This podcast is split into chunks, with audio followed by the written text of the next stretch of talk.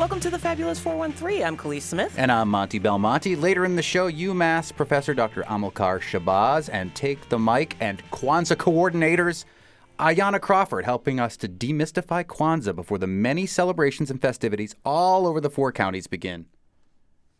Next week. Yeah. we'll hear a happy cow story and one of resilience and adaptation as we chat with Denise Barstow Manz of Barstow's in Hadley, one of the oldest continuously operating farms in the area. Right now, however, since we bumped him yesterday, a tale of science deferred. How do you feel that you had to get bumped by Jeff Tweedy? well, not by Jeff Tweedy. You're a big no, Wilco I'm, fan. I'm, yeah, no, I'm, I'm a huge Wilco fan, so I'm, I'm honored to be bumped. I wish I was bumped a little bit more by Wilco. to boldly go where no man has gone before. Time for our last kitchen table astronomy of 2023 with Hampshire College astronomer Dr. Salman Hameed, Mr. Universe. But time is a human construct and makes no difference to the universe in general, really. so it doesn't matter that this is the last one of the year. However, we're going to do all the last one of the year type stuff where we uh, we look back. You want to talk about astronomy, a book, and a movie.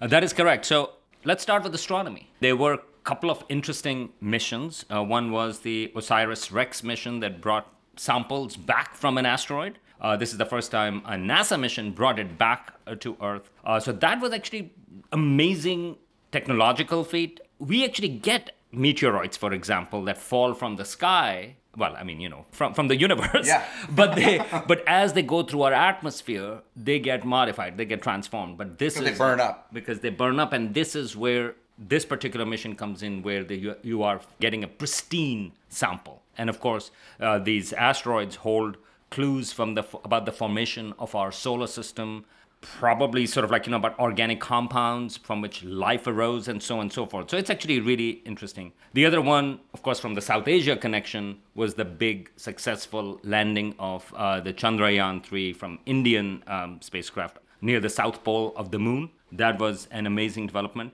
And of course, James Webb Space Telescope keeps on giving us great stuff. I think the thing to highlight would be a lot of exoplanet atmospheres. Exoplanets are the planets that are orbiting other stars. One of the big missions of James Webb Space Telescope is to potentially look for signatures of life. It has detected various molecules in the atmospheres of exoplanets. I mean, this is hard because like 30 years ago, we did not know even the existence of exoplanets. We theorized that they must exist, but we couldn't observe them and prove here is an exoplanet until the 90s. because it's very hard. You are you have a small planet right next to a really bright star, uh, and so it is difficult. So to come in 30 years to the point where we can actually start detecting what is in the atmospheres of these exoplanets, that is already a huge advancement. So that is exciting. However, what I thought I'm going to highlight for astronomy news is something that is a problem, and that is how we sensationalize astronomy news. I think mid year, Monte, we talked about this big news like, you know, that James Webb Space Telescope has found galaxies early in the universe that should not exist. Uh-huh. And in fact, the headline was like, you know, these are impossible galaxies. Mm-hmm. The authors themselves said, we broke the universe. and that led to various kinds of he- headlines that you know, that James Webb Space Telescope disproves Big Bang.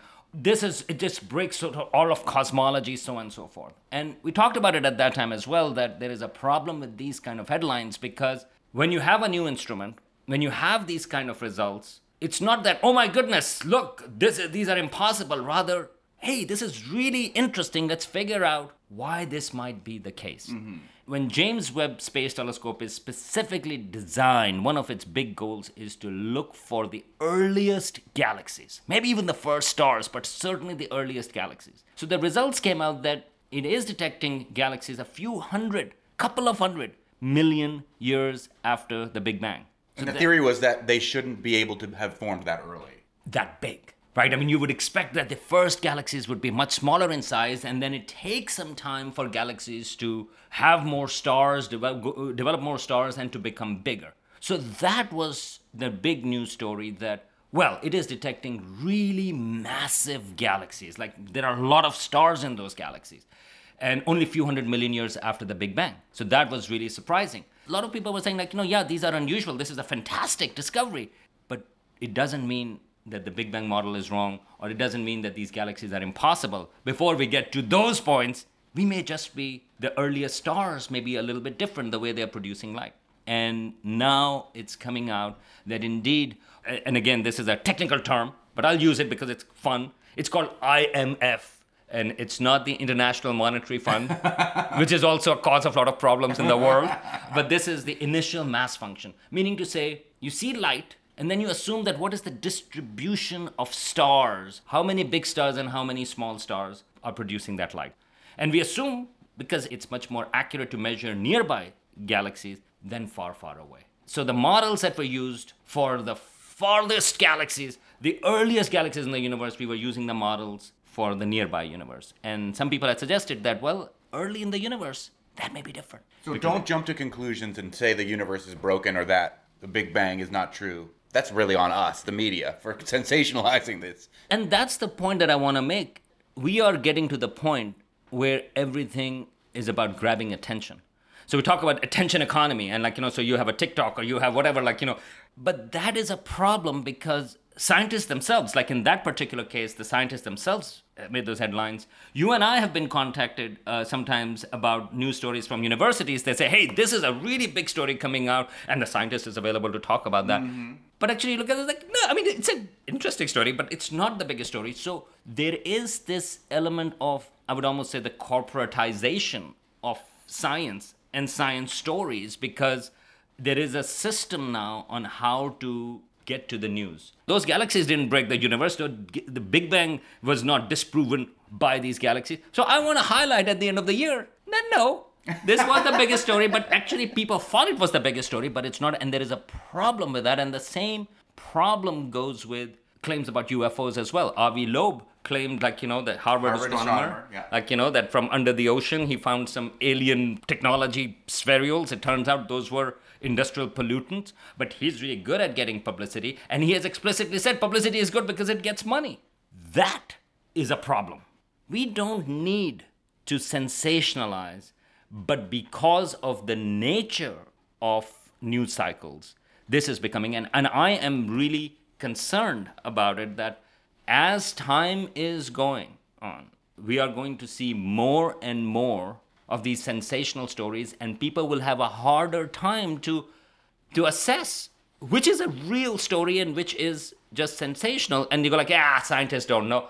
Ah, Big Bang. Who knows? One day they say this, one day they say the other. Same thing like with evolution that has happened. Sort of like, oh, evolution, who knows? Like, you know, people don't know. So I think as scientists, we have to be careful about how we assess things. Well, that ties into Merriam Webster, our dictionary in Springfield, and our other regular guest's word of the year, which is authentic. People looked up authentic this year over last year much more because they're looking for what's true. One of the runners up for word of the year was doppelganger, and that brings us to the book portion of your year in review here the Naomi Klein book, Doppelganger, which is one of the reasons why that word spiked in lookups for Merriam Webster. I absolutely loved this book. And actually, this is not disconnected from the just a conversation we were having. So Doppelganger, uh, that's a book by Naomi Klein, and she wrote about because she was often mistaken for another Naomi, Naomi Wolf, who used to be a liberal, but then she became conservative and vaccine denier, and so on and so forth. This is a fantastic book. It's a deeper analysis of our culture today. I mean, it explains conspiracy theories, for example, like, you know, that there are people who used to be, that, that's where Naomi Wolf also comes in, who would be critical, who would be on the left, but then they flipped. The question is why? And that's where the doppelganger part comes in, that they are similar but a bit different. Mm-hmm. So Naomi Klein actually goes a bit deeper into that, and she thinks that in some ways our whole society has also, within the American context, and I think it applies to a certain degree globally as well, but she's talking about the American context, they've become a doppelganger of itself. Mm-hmm. And there are similar elements, but not the same. And that goes with, uh, of course, COVID did not help. A lot of it, her, her, her book is focused on COVID. But what I really appreciated was the connection, what I was, when I was reading it, to a lot of the UFO stuff as well. And we were just talking about the attention economy. Mm-hmm. And this disaster capitalism comes in, or she calls it sort of like capitalizable conspiracies, meaning to say that you have this anti vaccine stuff. But by using anti-vaccine stuff, you can be on TikTok, you can be on YouTube, you can, can have run your for president. Own, you can run for president. So what her point is that there is this attention grabbing aspect, and these conspiracies have become capitalizable, mm-hmm. and that connects to the UFO stuff that I was talking about because indeed the whole UAP stuff which you get sort of like you know congressional hearings about it. Of course, nothing has happened. Even last Sunday, Ross Douthat, who's uh, I hope I'm pronouncing his I name. never know how to say that guy's name. Dooth Hat?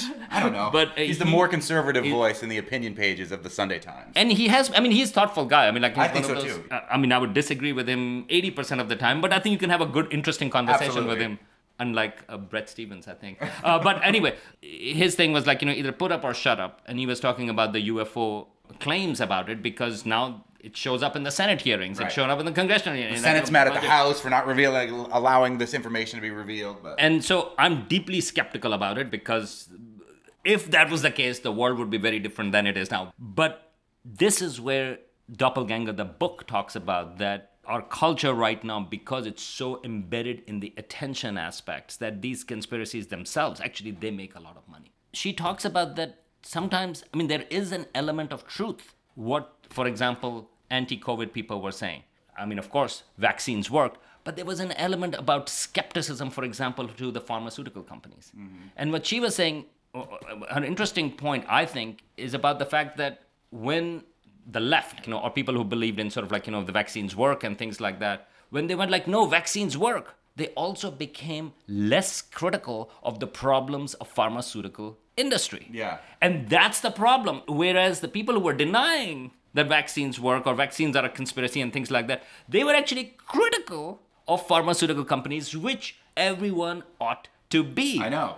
It's like weird when the vaccine's out there and everything on TV is sponsored by Pfizer all of a sudden. I was like, this doesn't feel good. Uh, not to mention that uh, that these companies, which were heavily subsidized by the government here and other governments as well, and those vaccines were not made easily available mm-hmm. for the developing world. Right. And they made a ton of profit. So what she talks about is are these things where she says that conspiracy theorists get the facts wrong, but they often get the feeling right. Mm. And that is the appeal of these conspiracy theories or why people would feel that because they go like, I get it, there is something that is to it. And oftentimes we abandon that whole ground of criticism, which we should not. Check it out, Doppelganger by Naomi Klein. And you also have one movie to wrap up our year in the world of kitchen table astronomy, which we've talked a lot about books and movies. We've gone to the movies this past year. You're on the board of Amherst Cinema. Mr. Universe there, Dr. Salman Hameed. What's the movie you want to talk about? I would have picked, in theory, from the science perspective, Oppenheimer, but I did not. I want to highlight a movie called Past Lives. It's a small indie film. It's getting a lot of buzz for the award season, which I'm so happy about. It's written and directed by Celine Song, and it stars Greta Lee in it. And it's a Korean American film set mostly in the US, in New York City. And the, what I liked about this film, this film is about this girl uh, who was in Seoul, in Korea. And when she was 12 years old, her parents immigrated to the US, and she had a best friend at that time over there. And then many, many, many years later, she reconnects with her friend. I'm an immigrant.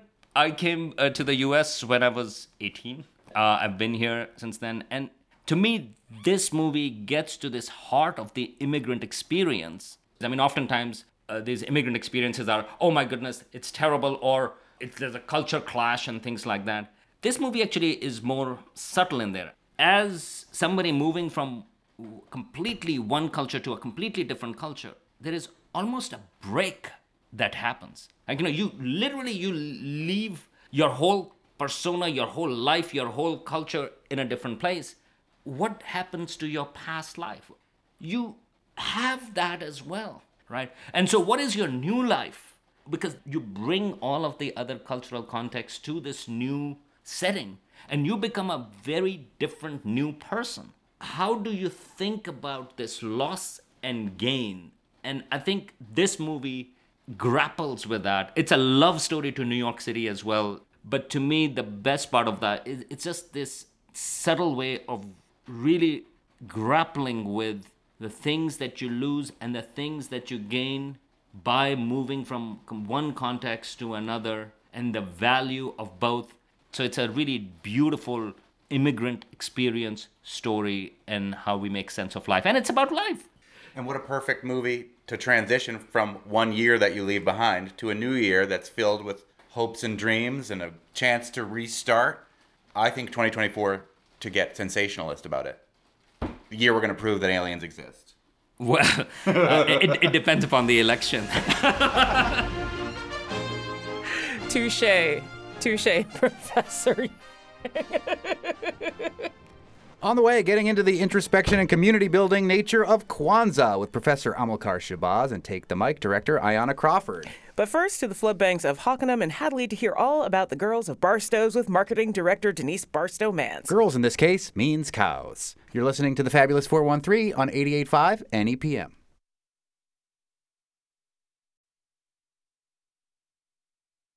It's our last local hero spotlight of the year.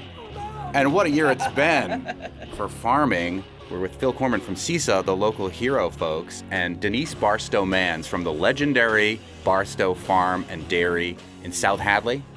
Hadley officially, Hadley but pretty yeah. close though. You're getting, yeah, really not that far from the flood marker. yeah. The old flood marker where you're driving down there and you see where the floods of what year was that? Do you know? Uh, 1936 and 1938. We've had a lot of sad dairy cow stories over the course of this last year, but Barstow is uh, a, still a successful dairy farm story. Thank you. Yes, we're still here. We've been here for 217 years, so we'll keep it going another 200, I hope. Tell us a little bit about the history of the farm. Yeah, so Barstow's Longview Farm was founded by my ancestors in 1806, and our motto is looking forward since 1806. So that's our commitment every day to our herd, our land, our workforce, our community, and our food system. We have 600 head. We milk 300 dairy cows. We're part of the Cabot Agri-Mark Cooperative. Cabot has 500 farm families in New England and New York, and we are very lucky to be one of them. Yeah, so when you see the Cabot cheese in your pretty much every supermarket, know that that's a cooperative. Sometimes it's cheaper to get the big block of cheddar, and sometimes it's cheaper to get multiple little blocks of cheddar. Currently, my last grocery shopping experience, cheaper to get multiple little blocks. That has nothing to do with you, Denise Barstow Manz, except for the fact that it's some of your cow's milk that goes into that Cabot cheese. I just appreciate that now they make a mac and cheese blend so I don't have to decide on my own. 'cause ah. Sometimes I don't want to think about it. Nice. Despite being a 200 plus year old farm, you are innovators in farming technology. you know, I give a lot of farm tours, and I think people are really surprised by the amount of technology that we have on the farm. Um, but technology makes it fundamentally better for our cows, our soil, and for our bodies. Um, and I think when we talk about sustainability, having the next generation able to go out and work and not, you know, be home with a backache is really important. Have you ever like physically milked a cow old school? You know, no, because when I was born, we had a milking parlor. Um, in 2014, we did uh, bring in robotic milkers. So now our cows milk themselves. Um, they all have a collar on them, so it knows who they are, like an easy pass when they go into the robot. Um, remembers the last time that she milked, how much milk she's going to give, um, and it just makes it so they can all be on their own schedules, um, which means that our animals are more comfortable more of the time. And every dairy farmer in the whole world knows that a comfortable dairy cow is going to give more milk and higher quality milk and probably not show up on the vet bill. Um, so, very important to our bottom line and um, to our animal care to have these robots. Because the robots also track how healthy the cow is too, right?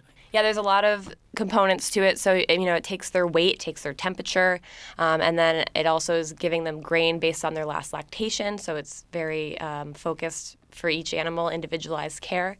Um, and if there's something going on that we should know about, it'll send us a text message, like check in on Henrietta or whoever. How do the cows text with their hooves? I can't even like do it with my regular human thumbs. No. We're talking with Denise Barstow Manz from Barstow Farm in Hadley, a big, I don't want to call it ancient, but it's certainly old operation here in the valley over 200 years. So I think there's two aspects that come to my mind when I think about the farm. One is that, like many businesses that have been trying to be going for over 200 years, Barstow's has had to adapt to continue to be financially sustainable. And then the other part is how much agricultural land it's steward. I'd love to hear you talk about those two things. you know, in, in the early 2000s, the milk market really crashed on everyone. Um, so we sat down as a family and talked about what we wanted to do to diversify and bring in more revenue streams so that we could continue farming. Um, and so one of those things was um, opening up Barstow's Dairy Store and Bakery. We opened that up in 2008, um, and you know we kind of opened it to be the front door of our our farm, um, save the farm, and it's really become this like time capsule for family recipes and this important gathering place for our community where we can have this ongoing conversation about food. Right now, my cousins are up to their eyeballs in bakery orders for Christmas for the holidays, um, and we will still have you know extras. So if you forgot to put your order in, um, we've got pies, we've got cookies, we've got cheesecakes ready to go. You know, it's so great that you're selling local milk that's not your own. Can you just talk a little bit about why some dairies uh, need to process their own milk, and other dairies like yours are very clear that selling wholesale is a much better model for your family? Yeah. Um, on our farm, we don't do our own processing. We sell it all wholesale to the Cabot Creamery Cooperative. And that really works for us because we can just focus on farming, taking care of our girls, um, and they can focus on moving it around, doing all the marketing, all the processing, bottling. Um, so that's what works for us. And if there was someone in the next generation that really wanted to do their own bottling, then maybe that would be something that we would consider. Um, but every dairy farm is like its own little science project, right? We're all making milk, but we're all doing it a little bit differently. And I think that that makes a really resilient food system is to have that diversity in all these different farms. How many generations are currently working at Barstow's? Uh, we're a sixth and seventh generation owned and operated farm, and the eighth generation is running around getting into trouble. Are there members of like five and four still kicking around doing some stuff on the farm? Um, there was when I was a kid. Yeah, my grandfather was on the farm and my great uncle John. But I think that the crazy thing about farming is it's so entrenched in legacy. Like we are talking about Septimus, who came here in 1806. What a name, right? Um, who founded I wonder the farm. what number of child he was.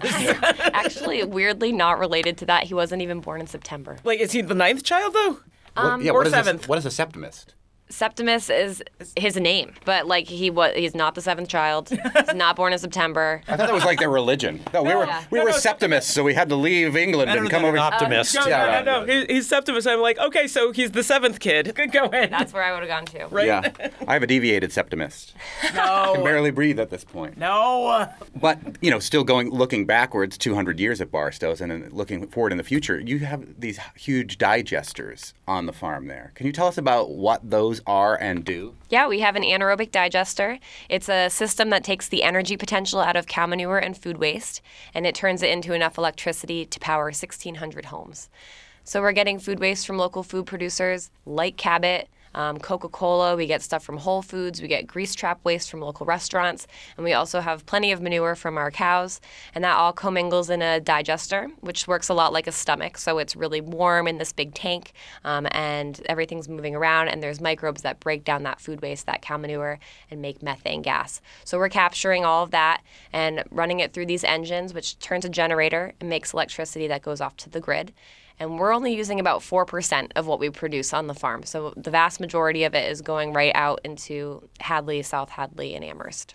That's amazing. How did that idea come about? Because I don't know if any other farms are doing anything to that scale with this sort of ana- anaerobic um, digesters to create electricity. Uh, There, I think there's seven farms maybe in, in the state that are, are have methane digesters. Some of them kind of learn from each other and work together to bring in an outside because you can't run this yourself. Oh, so that's somebody else kind of runs that whole thing? Yes, yeah. So again, like so we can focus on farming. We do work with Vanguard Renewable Energy, and they do all the operations and day to day of the digester. So that's all the maintenance, all the food waste contracts, the chemistry. There's a lot that goes into it, and we want to make sure that we're always capturing that methane, not letting it go, um, making that electricity that that's going out to the grid as green renewable energy. So I made the mistake of asking you two questions at the same time. The second half was around you have 600 head, 300 being milked. How much acreage do you need to raise and, and produce the milk from those cows? So we're making it work with 450 acres. Um, we could would love more um, to have more diversity in our feed, and also just to take some of the pressure off of if the 160 acres happen to be underwater, like it was on July 10th. That we can be a little more resilient in the face of those uh, climate crises. So, 450 acres, actually, most of it we don't own, a lot of it we lease. And we do uh, everything that we can for soil and, and making sure that we have healthy soils on that land. So soil is, you know, as important as our animal health because our the soil is sustaining our family and our cows um, and our community. It's a natural resource that's so important that that soil is well well cared for. So farmers are stewards of the land, um, and we take that job very seriously on the farm. We use cover crops to keep all of that soil in the ground all winter um, when it's really wet and raining and, and windy. Um, we have a riparian buffer along our streams and, and the Connecticut River, um, which is great for a flooding buffer um, and minimizing erosion. Um, it's also a really important wildlife corridor to have that. Um, we also use 100% no-till farming practices on the farm. Tillage is the act of turning the soil every year in the spring. It makes it very nice and easy to plant in, but we know that you're disrupting the soil when you do that tillage process. Um, and there's a lot of good stuff that is alive in the soil, and we know that things that are alive have carbon in them. So if we can keep more things alive in the soil, we're going to sequester more carbon in the ground. We use a no-till planter, and it brings along a blade. It drops the seed at the measured level and covers that seed behind it. Um, so that's a very low touch way of farming. We're speaking with Denise Barstow Manz from Barstow's Farm in Hadley. We have mentioned a little bit about the floods. Looking back on 2023, it's probably the top, certainly the top agricultural story, the, the climatological devastation. You mentioned over 100 acres of yours were underwater. What else happened during those floods, and how have the uh, programs that were created in the aftermath helped Barstow's? Having the Connecticut River come up was you know surprising in a lot of ways because there wasn't much we could do besides just watch watch it come. Um, so we had about 160 acres underwater. Most of it was corn. We lost 40 acres outright, so we just cut it down and disposed of it. And then we probably lost an additional 40 acres just to having it be way low quality. So there was rot in there mycotoxins. It's a it's a plant disease, um, so that's going to stick around in the sto- in the soil for um, crop yields to come, unfortunately. Um, and then we, because of the rain that followed it, um, we lost our entire second cutting of hay and almost all of our third cutting of hay. And we usually get four or five per year, so it's a it was a big loss. Um, and also we weren't alone, um, so hay prices are very expensive. Um, we had a lot of folks to compete with for pricing, it was a big big blow to the farm. It was a tough year for us. So what about the the Massachusetts Farm Resiliency Fund? What about the money from the legislature? How much of that has helped you? It has helped, right? So uh, we have no idea how many farms would have had to shut their doors if that kind of opportunity wasn't available. Um, the disaster relief funding, there was the Farm Resiliency Fund, which was made up mostly from philanthropists, which is amazing. We have such a supportive community here in Massachusetts. Um, and then, you know, CISA has their emergency fund, which is a zero interest loan.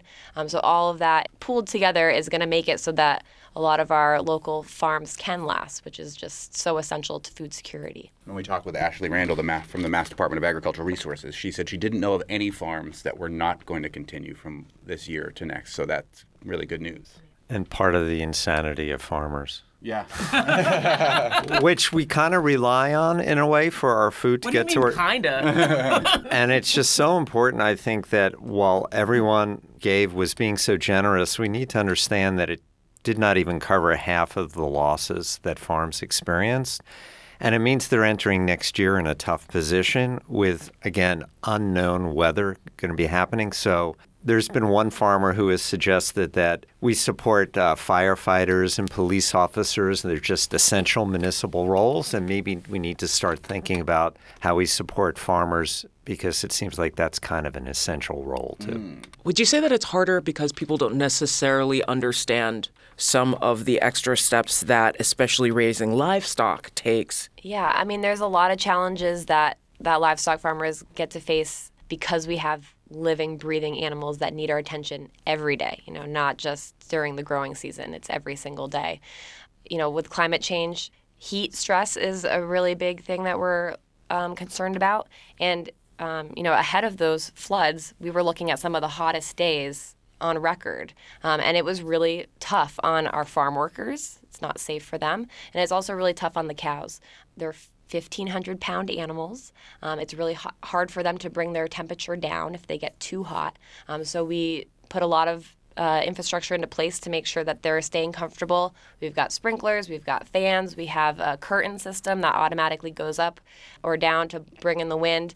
There's only so much we can do. Um, we try to keep everything about our cows' routine consistent. You know, the care, uh, the milking program, the food quality, and also the temperature. But that one is certainly the hardest one to keep the same all the time. So, as we were driving in for this interview, uh, you were mentioning Denise, and we were talking about holidays, and you mentioned that it's really good that your dad can work on Christmas Day so no one else has to. My Dad. my immediate family we we do our Christmas on the 27th, and yes, the, a lot of the farm hands are still there. It's not just my dad all alone on Christmas Day, but it is kind of nice that um, on Christmas morning, uh, my dad is available. Why does your dad have to do it?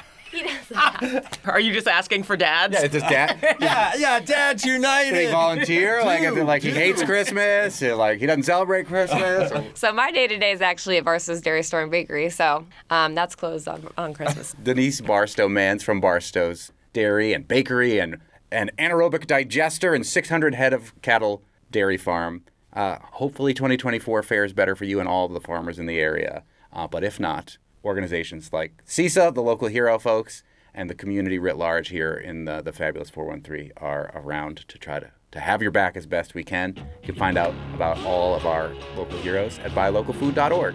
Shout out to my ex roommate just there who used to work with you. According to Denise Barstow Manz, this year has brought us remarkably close to meeting and perhaps surpassing the amount of flooding that led to that marker we talked about. And if you're in Hadley and know the specifics of those numbers, drop us a line at the fab413 at nepm.org. We are curious and alarmed. Up next, seven days, seven principles, and a lot more ways to connect with the self and the community as we learn about Kwanzaa. You're listening to the Fabulous 413 on NEPM. The Fabulous 413 podcast is funded by Northeast Solar, offering solar options, energy security, and solutions for the local community. Learn more at northeast solar.com.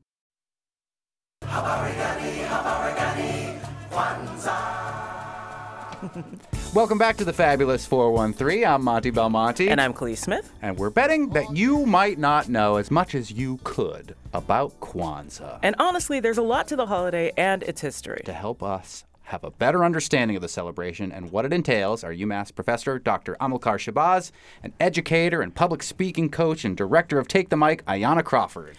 Dr. Amilcar Shabazz is a professor in the W.E.B. Du Bois Department of African American Studies at UMass since 20, uh, 2007. You can't say 2007. That's weird. 2007. Oh, no.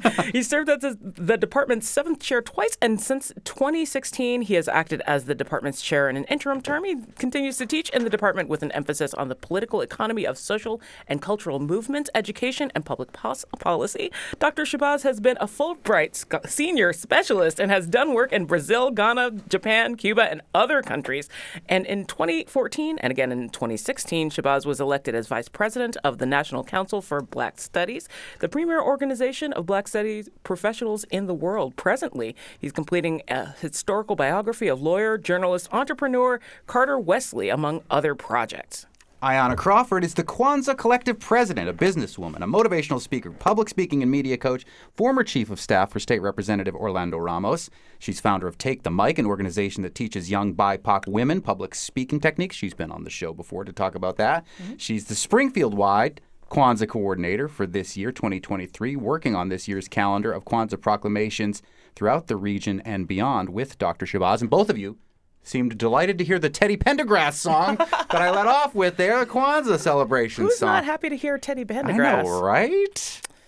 yes, no, this is exciting. So thank you so much for having us on today. I'm so excited. And so Teddy Pendergrass song was our uh, prelude, if you will, to our virtual Kwanzas that we had during the pandemic. Ah, so- and so so connecting to us, and I'm sure the community remembers when we did the virtual that we would always have Teddy Bring- Pendergrass's song with us. So it's, it was so re- reminiscent. Perfect. and serendipitous that that was the one we picked to lead off with there.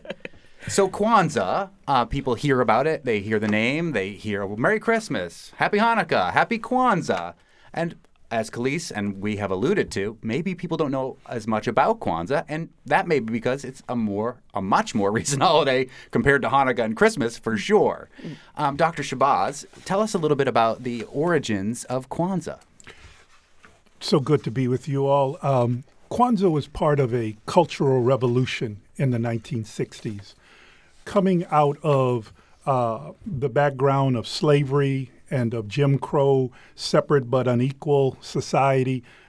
Uh, black people were uh, an omnipresent part of American society, but really not known, not understood, uh, and even to themselves any sense of their their own ancestry and background beyond where you hit that that that no man's land of slavery and you can't find any records and you don't know where you know anything past maybe grandma and grandpa and, and so it was a time in which Dr. Maulana Karenga saw the need for a kind of philosophy and, and, and, and principles that could begin to connect us to our African uh, heritage, our African ancestry in a positive way. And that becomes the basis of, of Kwanzaa and what he called Kawaida philosophy.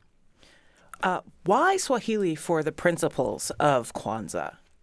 It's interesting because uh, Dr. Karenga uh, taught, has taught himself multiple African languages. He could have gone in a number mm-hmm. of directions um, uh, Hausa, uh, ancient Egyptian, uh, Kemet, Kemetic languages. but uh, Kiswahili was very popular. Um, it is a language widely spoken across the African continent. And when Pan Africanists would get together and they talk about what might be a kind of uh, lingua franca uh, uh, for for the entire co- continent in the 60s, uh, Kiswahili came out came out number one. It's also rather rather easy to pick up, rather easy to learn. So um, that became the basis for, for all of the, the, the terms and, and principles uh, um, it was Kiswahili.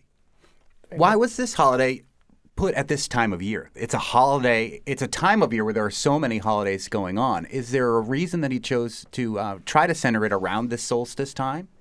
I think that um, predicated on the idea of the harvest festival, mm-hmm. uh, that this is the time in which we uh, in, in Africa, you would bring in the first fruits, you'd bring in the of the harvest, and, and you'd celebrate the bountifulness of the har- harvest. He he wanted to go with this. He's often said it has nothing to do with trying to uh, uh, be in contrast to Hanukkah or Christmas or, or the winter solstice or anything. He was just trying to find a good time in which the families and people could come together uh, that may already be coming together in family reunions during that time that they could then go go right into the season of Kwanzaa.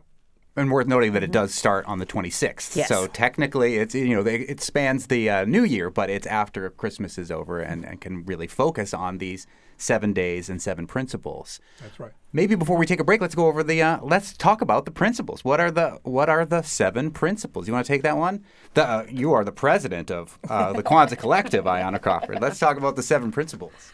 Yes, let's do that. And first, before we do that, I just want to mention some of the uh, Swahili terms. There's a particular term that we do use in Kwanzaa that we say each and every night, and it's called habari gani. Mm. Habari gani is what's the news or what is the principle of the day. And so when Dr. Shabazz mentioned that, we in our families and our community shout that word out and say, habari gani? What is the news? What is the principle of the day? And so the principle um, that we're going to talk about right now are the seven principles of Kwanzaa. And the first one is umoja. Unity. Which means unity. To strive for and maintain unity in our community, our nation, and our race.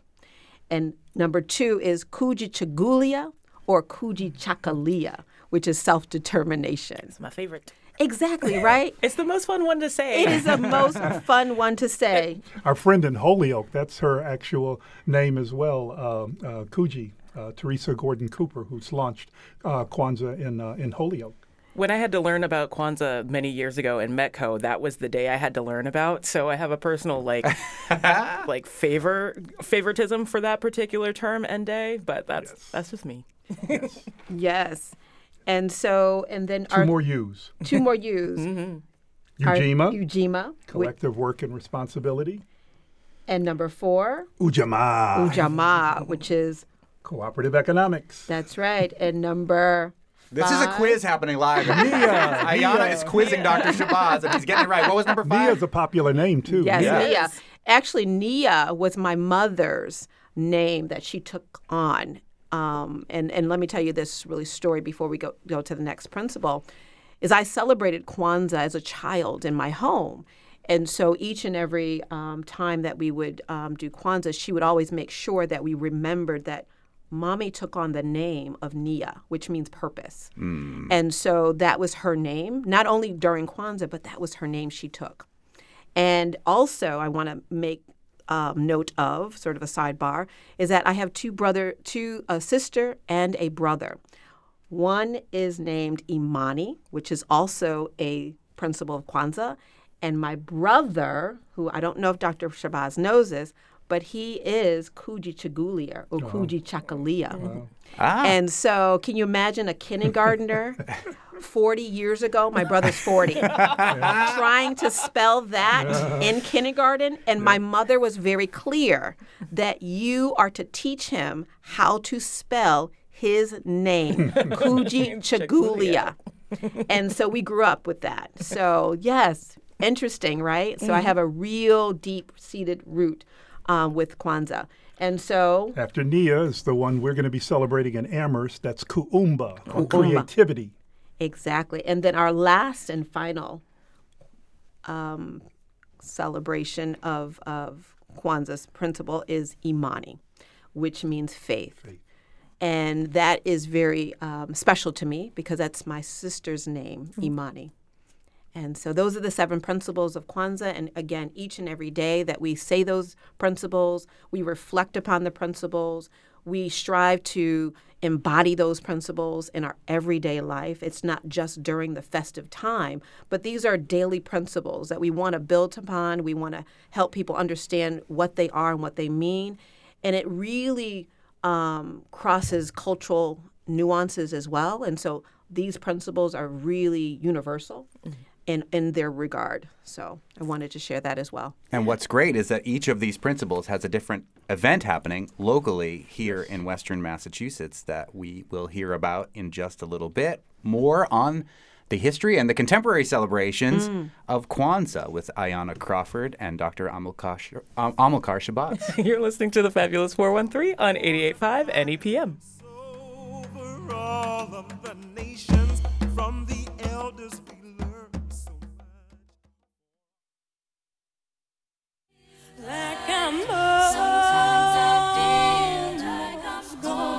Welcome back to the Fabulous 413.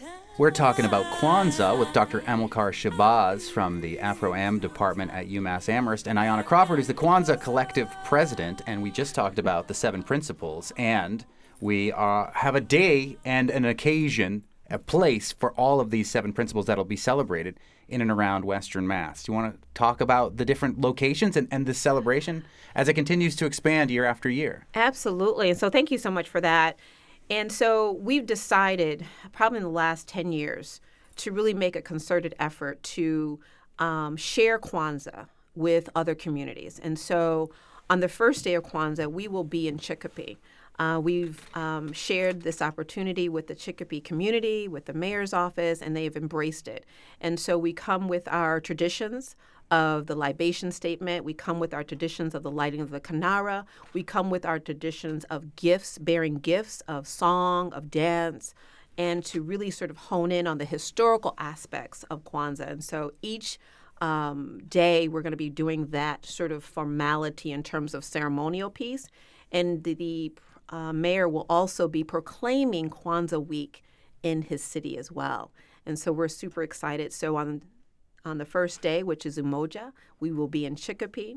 11 a.m. City Hall uh, in Chicopee, right there, Yes. the 26th of December. Yes, and then on the 27th, we will be back in our home world here in Springfield, where you know Springfield has been such a an amazing contributor to Kwanzaa in terms of making sure that it's alive, that it's uh, full of awareness for the city residents. Um, and so we'll be at City Hall with Mayor Dominic Sarno. And that day, we're going to do the same. We're going to be bringing gifts. We're going to be bringing song. We're going to be bringing dance. We're going to have Dr. Shabazz as a keynote speaker. Uh, we're going to have poets. We're going to have awards for the community.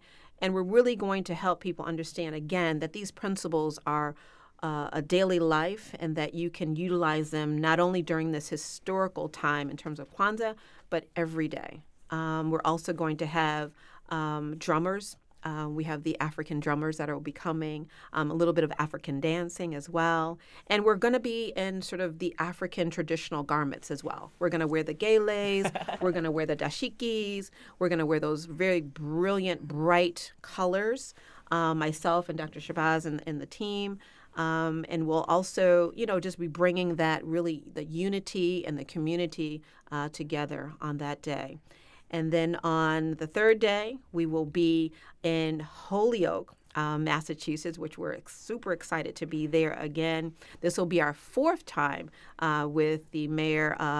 Uh, Joshua uh, Garcia. It actually started. I'm looking back here now in 2019 Yes. with, with Alex Morse. Yes, and exactly. Then, and then um, uh, 2021, uh, Mayor uh, Joshua Garcia uh, Mhm. welcomed us there, and, and this is all under the leadership of uh, Teresa Cooper Gordon, or Coo- Sister Kuji, as we say, doing great work there. And that one's at 1 o'clock at the steps of City Absolutely, Hall on the. Thursday, the 28th. Yes, exactly. And so we again we wanted to make sure that we were bringing awareness to each of the cities around Western Mass. And so we have a chairperson, and so Teresa Gordon, who is a political advocate, an activist in Holyoke, we made her the chairwoman of Holyoke so that we could support her in the efforts in making sure that Kwanzaa was living and breathing and she had a support system. And so the Kwanzaa Collective not only is going to do this particular type of program, but next year, and I'm putting it on air now to remind the mayor of Holyoke that he wants to do a festival. He made it very clear. And so we hope to bring the festival of Kwanzaa next year to Holyoke. Nice. Yes. And so we're excited to be able to work with him. And then the next days that we have um, are going to be in the community in the city of Springfield. We have the Artist Cafe, who's going to do an event on that Friday. Uh, we also want the community to do the virtual piece as well. So we're going to have a day where you're going to be able to access us virtually. Um, with some pieces around um, the history of Kwanzaa, some drumming, some national events that are happening. We're going to show that to you all. Um, and then we're going to have the citywide Kwanzaa in Springfield, Massachusetts. And we want every city and town from this listening audience to come out on December 30th uh, from 1 to 5.30 at the Raymond Jordan Center.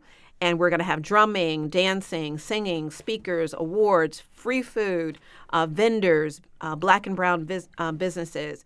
And we're going to just have a wonderful time for everyone to enjoy. No matter your race, no matter your creed, no matter your age, we want the community of Springfield to come out to learn about Kwanzaa, understand the meaning of Kwanzaa, and to be in the space where you can just hear more about the festival of Kwanzaa. And, and going back to the first day, I want to give a shout out to Medway, Massachusetts. Medway Yes. Marches invited me up there to, uh, to, to, to participate in their Kwanzaa. But on the uh, sixth day, Kuumba Creativity, uh, we really want everybody just converge on little little old Amherst. Yes. Um, we're going to be at New Africa House on the University of Massachusetts campus uh, beginning at 1 p.m. We'll have great food. We're going to have uh, um, all, all of the similar kinds of cultural expressions, and they've got me talking on the creative economy and the gift of black folks. So all of these are free and open to the public. Come out and join us. That's sponsored by the Black Business Association of Amherst area. Is there uh, one place where people can find out about all these regional Kwanzaa events, Ayanna? So we're on Facebook. Just Google or or, or research uh, Black uh, Kwanzaa Collective, and you will it'll pop up uh, different events that we have up. So you can hashtag us And Kwanzaa if, Collective. if you're a part of a community that doesn't yet have a celebration but wants to maybe look into doing it next year because you're kind of out of time this year, but for like next year planning for the future, is that where they go to to to come connect out. with you. Absolutely, 'Cause come out. we've got Greenfield coming down to uh, to Amherst on on the Oh, 31st. wow. Mm-hmm. But they're a Um, whole uh, city. They twice can as have their own celebration. They- and they'll launch next year. They Exactly. certainly can. And There we actually wanted to reach out to West Springfield too. We did have some conversations with them, but we're going to look to them for next year. But we certainly want to just have an opportunity for each city to do their proclamation, to acknowledge Kwanzaa, so then they can do their own huge event. And we would love to support them as a Kwanzaa collective, myself, Dr. Shabazz, and our wonderful team, Maria, um, Teresa, um, Long Regine, Meadow. So in many Long people. One day. huh? There we go. Ayanna Crawford, the Kwanzaa Collective president, and Dr. Amilcar Shabazz. Thank you both so much. Here is a Kwanzaa. Here is a- Happy Kwanzaa.